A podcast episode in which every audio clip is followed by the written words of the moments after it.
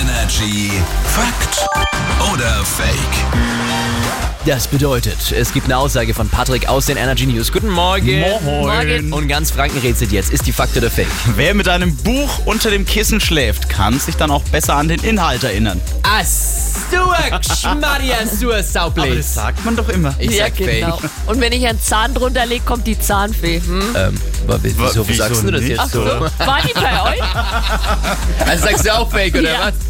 Ah, wer mit einem Buch unter dem Kissen schläft, kann sich besser an den Inhalt erinnern. Fake. Ja, bringt überhaupt nichts. Also schlechte Nachrichten für alle, die heute vielleicht noch Abi schreiben. Ja, heute drittes Abi-Fach.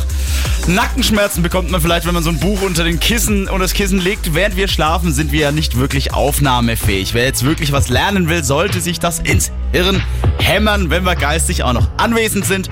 Im Schlaf wird das dann dafür bearbeitet und dann behalten wir das Ganze auch.